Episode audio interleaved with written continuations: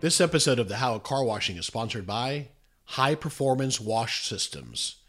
High Performance Wash Systems is the largest car wash distributor and supplier in the Rocky Mountain region, specializing in providing car wash equipment and supplies.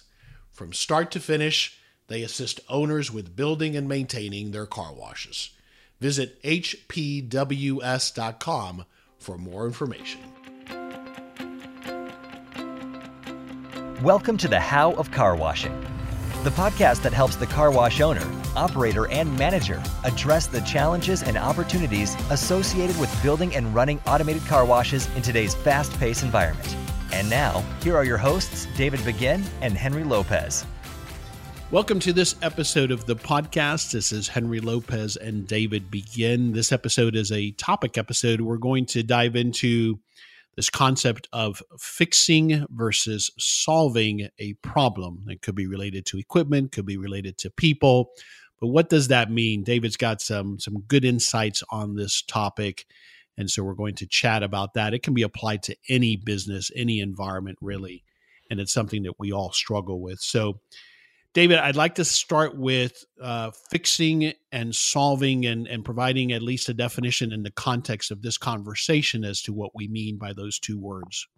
Yeah, so I've been thinking about this concept here recently because it in our in our world it seems like we deal with mostly problems. You know, when when if you're in an operationally intensive business, you're dealing with the things that are preventing that business from being 100% operational, and so you're you're fixing problems quite a bit. So you're you know you're in the you're in the mode of trying to fix things. And so uh, listening to a podcast a little earlier uh, last month about fixing versus solving problems made me think about as I manage my business, what am I really solving and what am I fixing? And I think as owners and as top level managers, you got to get people thinking more along the lines of solving problems rather than just fixing problems uh, fixing problems is easy to do, right? So if you were to define that, I think if you fix a problem, it means you solve the problem, but there's a chance that problem could come back again uh, relatively quick, and you could you could have multiple reiterations of fixing. Where if you decided to solve a problem, you know, you took the steps necessary to try to prevent that problem from happening again. And so I, I look at it as you explain, fixing is dealing with the symptom, kind of when I take an over the counter drug for a cold, right? I'm, I'm, I'm addressing the symptoms versus solving is about really addressing and digging in and, and looking at the source of those problems. Is that fair? Yeah, I think that's very fair. It's a great example where you might be, you know, you're taking a cold medicine, but maybe you get a cold every, you know, you get a cold in the winter uh, every every year, and it lasts a, uh, a month or so. Mm-hmm. So, what are you doing to yourself to put yourself in a situation? So you're masking the symptoms so you can feel better, but are you actually trying to address the problem of why do I get colds in the wintertime? And what can I do differently in my life or lifestyle to try to prevent colds from happening? It seems to me that the reasons, I'm sure there are a lot of reasons, but some of the reasons that come to mind for me as to why we tend to fix things as opposed to really solving things is a couple of things money and time. Uh, it's a lot faster sometimes to just address the symptom, to fix the thing that I visually see is broken and not really dig into why does this thing keep breaking. Yeah, I would agree with that. I think our society is based on quick fixes. I think we're really focused, and our marketing, everything we see is based on quick fixes um, you know, I can fix this, I can fix it quickly, and I don't have to worry about it. But I think in the long run, as we well know, with many things, quick fixes don't necessarily always work. It's mm-hmm. easy too. It's easy to fix something, and I can check it off my list. I can feel better. I don't have to put the time, energy, and effort into trying to really say what's the root cause of this problem, and what can we do to to address that root cause so it doesn't happen again. Yeah, but, I think I, I, think you can also you fall into it's it's a what's it called a, a spin a, a spiral downward because the more we focus on just fixing things, let's talk about it from a mechanical perspective first, from an equipment perspective, and then we'll talk about people. It's almost like really we're not addressing the deeper, uh, maybe more expensive problems and it just seems like all I'm doing then is fighting the fires of fixing this and fixing that and fixing that instead of taking the time to really address the problem. right to solve what's going on, right? Right. Right. And it's hard to solve the problem. And sometimes It the is, problem yeah. isn't solvable, but you have to put a lot of energy and effort into it with trusting the fact that in the future that's going to pay off. So Yeah. you're, you're, you're going to see that future benefit, but you don't get that immediate gratification when you fix something. You know, when you solve something, you don't always get immediate gratification, where if you're just fixing something, Yeah. um, you get that Can, can you give me an example, particularly at the car wash, where, where this happens a lot, where you can fix a component, something that you know maybe touches the car, but but really what's leading to that particular part or component breaking often is either an overall design flaw or something else that's going on before or after, you know, that's related to it, and I have to dig into that. What, what, give me an example of that where you've seen that recently. Can you Yeah. something that comes to mind? Equipment is a big one it's a huge issue and a huge topic when it comes to this you know when you're fixing a piece of equipment uh, if you're constantly having to fix the same piece of equipment in the same way then you got to ask yourself is there a design flaw? Is there a problem with what we're we're doing how we're executing on it? Is there a problem with how we fix it? And really taking a look at that. And i would say the vast majority of our staff you know from from a good place wants to fix something. They want to get it fixed Mhm. they want to get it off That's their right. list they want to get the equipment up and running. And but you know at the end of the day we might be spending a whole lot more money fixing the problem than if we tried to address the problem uh, for the beginning. M- motors and pumps is a great example you know where we're trying to fix fix the problem. Uh, so give you an example car wash. We, we've got a lot of hydraulic hoses that run the equipment in the tunnel.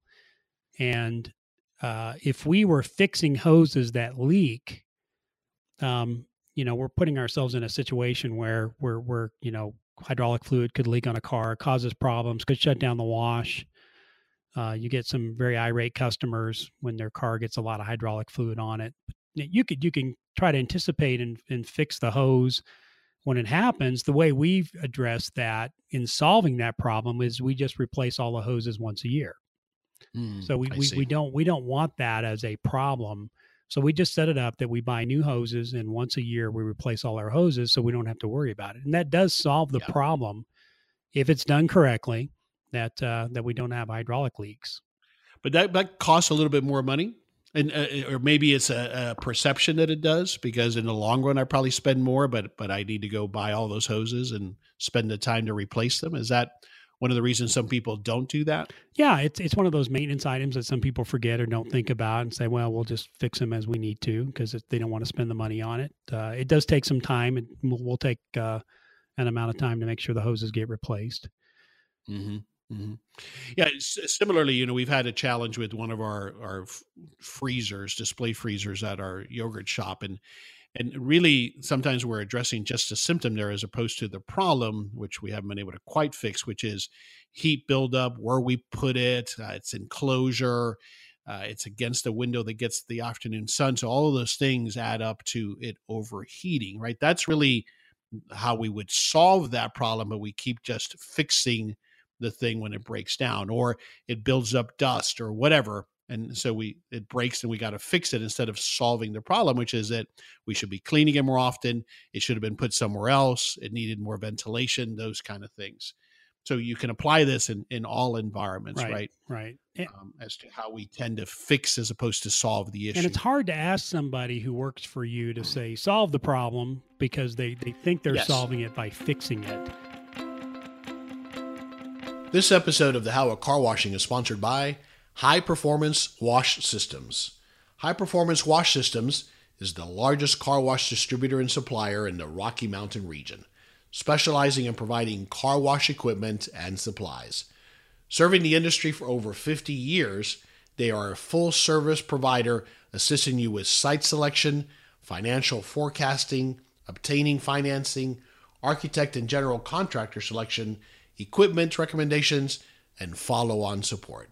From start to finish, they assist owners with building and maintaining their car washes. Visit hpws.com for more information. So sometimes Mhm. fixing it's okay. Maybe you make that conscious decision that fixing it's going to be fine. And we know somewhere down the line, it you know might break again, and that's fine. It's it might be a quick and easy fix, and we're okay with that. But if it becomes burdensome, if it becomes a quality problem, if it becomes an issue where your car washes or your shops are down, then I think you've got to start thinking about what do we need to do to really solve this problem. One one example I heard from uh, this lady Brooke who did the podcast talked about her subcontractors um, not submitting invoices on time so she could pay them. Um, and mm. you know she'd cajole them, she'd do a bunch of things to try to get them to do it. But she finally set a policy. She goes, "If you did work for me, you must submit an invoice within 24 hours, or you're not going to get paid." And wow. so that solved the problem. So now she has no issues with people getting uh, bills to her in a timely manner. So that that was yeah. She set the rules and and she enforces those. Uh, but talk to me a little bit more about what you just touched on and how you develop your managers or others who are responsible for maintenance. Since we're talking about that, how do you instill in them and help them develop that ability to dis- discern between fix and solve and to ask that deeper question? How do you teach them to do that? Well, you you it's tough to teach them to do that. I think you've got to have conversations with them about what they're fixing and why they're fixing it. And then part of it is you've got a good system that keeps track of how often you're having to fix something because your memory starts fading after a while and your memory is inaccurate. So we've got motors that we replace quite a bit on tire brushes and uh, tire shine machines. It feels like I'm replacing a motor all the time. Well, maybe I am, maybe I'm not. Um, so if I'm replacing a motor once every two years, that's probably a reasonable expectation that that motor is probably going to fail in two years and I'm going to have to replace it. To me, I feel like I'm replacing them all the time because I got, you know, eight or nine of these motors sitting on different car, various car washes yeah. around. So I said, didn't we just replace that or are we replacing that quite a bit? I mean, that's, that's problematic because I don't, I don't have an answer to that. And usually I rely on the, the manager to tell me, no, we haven't replaced that in a year. We haven't replaced that motor in two years. Never replaced that motor. So I'm having to rely on their memory. If I had a really good system that can keep track of that type of stuff, I think it'd be really helpful to go back and say, when was the last time we did that? And then I would say, is two years, for example, a reasonable time frame between a failure, a, a motor failure, when you have to replace yeah. it? All right. So, so if I decided that, then that that's my expectation. But if I'm replacing them every few months, then again, the the maintenance person or the site manager would be very willing to just put a new motor on and declare victory and move on, mm-hmm. right? Because they fixed the problem. Right. But but it could be that the wiring going from the motor to the to the motor control unit is not correct. Maybe we've crossed wires. Maybe the wiring is is wearing out and we've got to replace it. And uh, those are the things we've got to think about. You know, and again, they might not think about that. They think, okay, I got a motor's not working. I got to replace the motor. I've replaced the motor. I've done everything I need to. Yeah. And that, and again, that, that's such a key point. And I, I've had this challenge with people I've worked with and people who have worked with me and for me is it's very easy and quick to say, well, let's just replace it and buy a new one. Not only can that be wasteful because maybe the thing can be fixed, but it also, I think, undermines this thinking process of identifying what's really the source, if there is one perhaps, that's really causing this, especially if it happens on a regular basis. So, that thinking, I think we, we have to challenge our managers to ask those questions, to think through that, and not just automatically say, well, we'll just replace it and move on to the next thing that's broken. Right. Right. Um, but what you touched on, of course, was systems. And that brings to mind we have to mention, of course, that we we're implementing the car wash operating system, which is a task and maintenance management solution that we developed to solve that very point that you just made about not having visibility. But systems can be paper based. I'll give you an example of when I used to own uh, a couple of suite salons. These were large locations, commercial in, in a strip shopping center, two different locations. Each of them had four air conditioning units and I kept seeing these invoices for uh, air conditioning repair. And I kept asking, well, didn't we just repair that unit last month or six months ago? Uh, we didn't really know. So what we created, the system we created was very simple. It was just a log. We identified each unit with a unique number, right? Simple enough. They already were numbered actually. And we logged in every time that we had a service call. We logged in the date and a summary of it. So that I at least wasn't losing my mind thinking, wait a second, we just replaced that compressor or we just had that uh, fixed or flushed or cleaned or whatever it is that they're saying is wrong. And it gave us a tremendous amount of control over that spend, which was a big chunk of spend for us from a maintenance perspective. Right.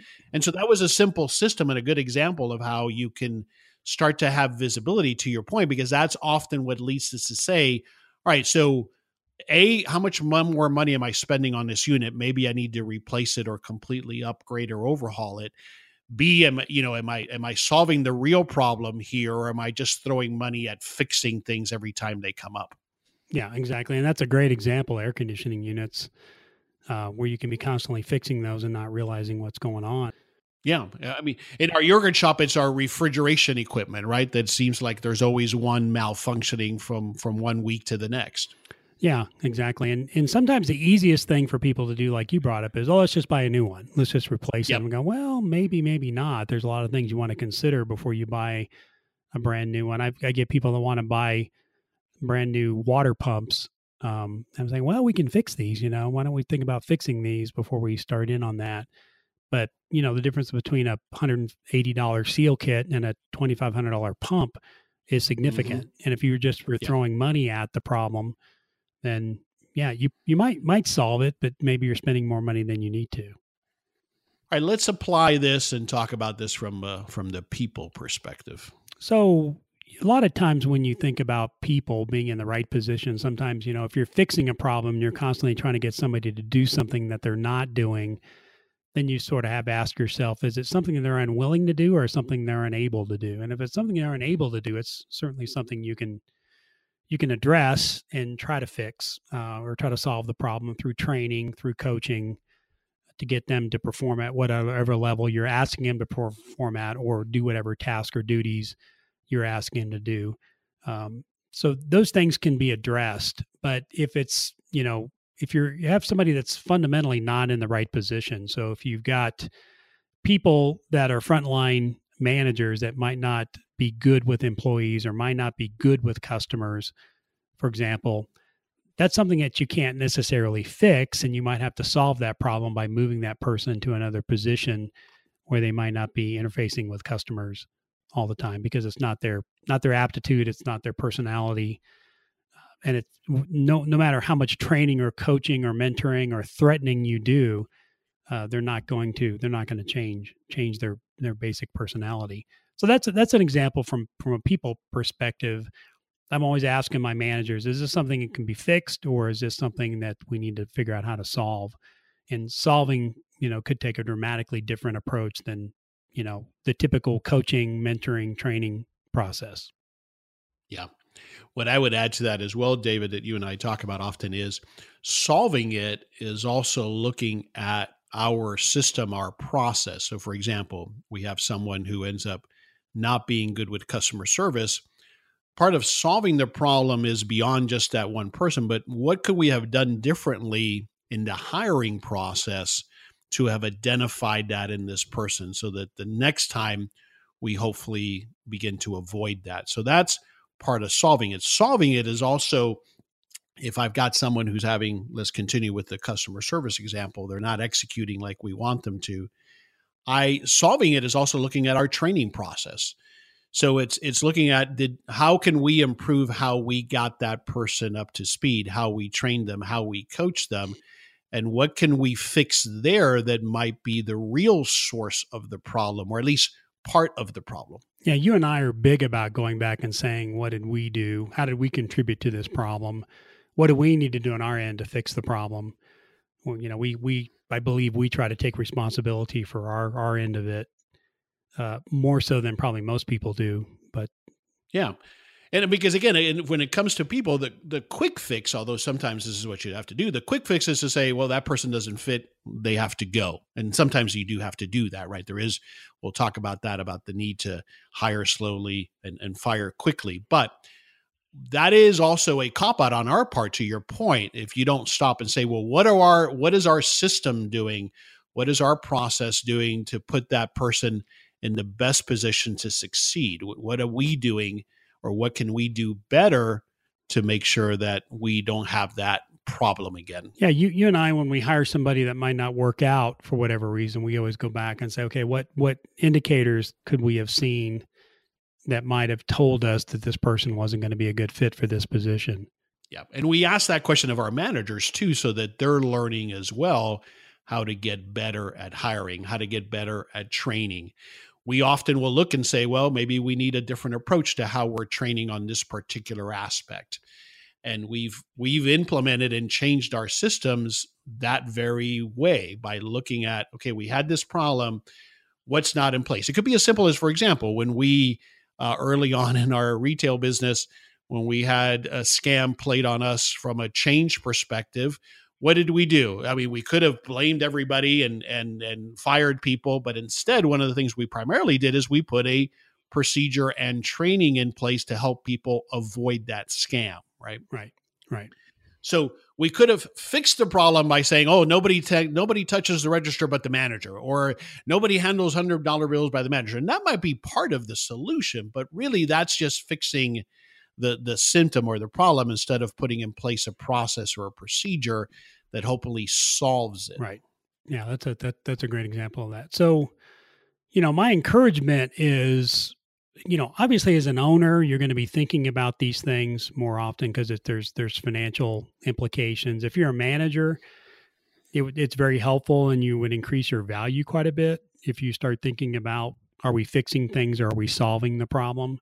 If you came to your manager or came to your owner and said, I think we ought to do this because I think this solves the problem instead of fixing it all the time, I think that's a good, you know, that's a great skill to have.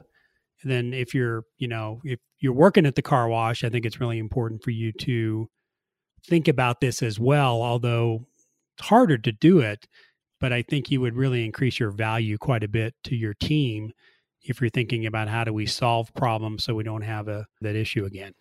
All right, great stuff. Fixing versus solving something like you said that we must be thinking about constantly as owners, but we need to be instilling and teaching our managers and the rest of our staff to think that way as well. Anything else on that before we wrap up? No, it's good. Good. Great. Wonderful. Thanks for listening to this episode. This is Henry Lopez, and that was David Begin. We look forward to having you join us on the next episode of our show. Thank you for listening to The How of Car Washing. For more information, links, and other resources, please visit thehowofcarwashing.com and leave us a comment if you have a topic you would like discussed. Thanks for listening, and we look forward to having you next time on The How of Car Washing.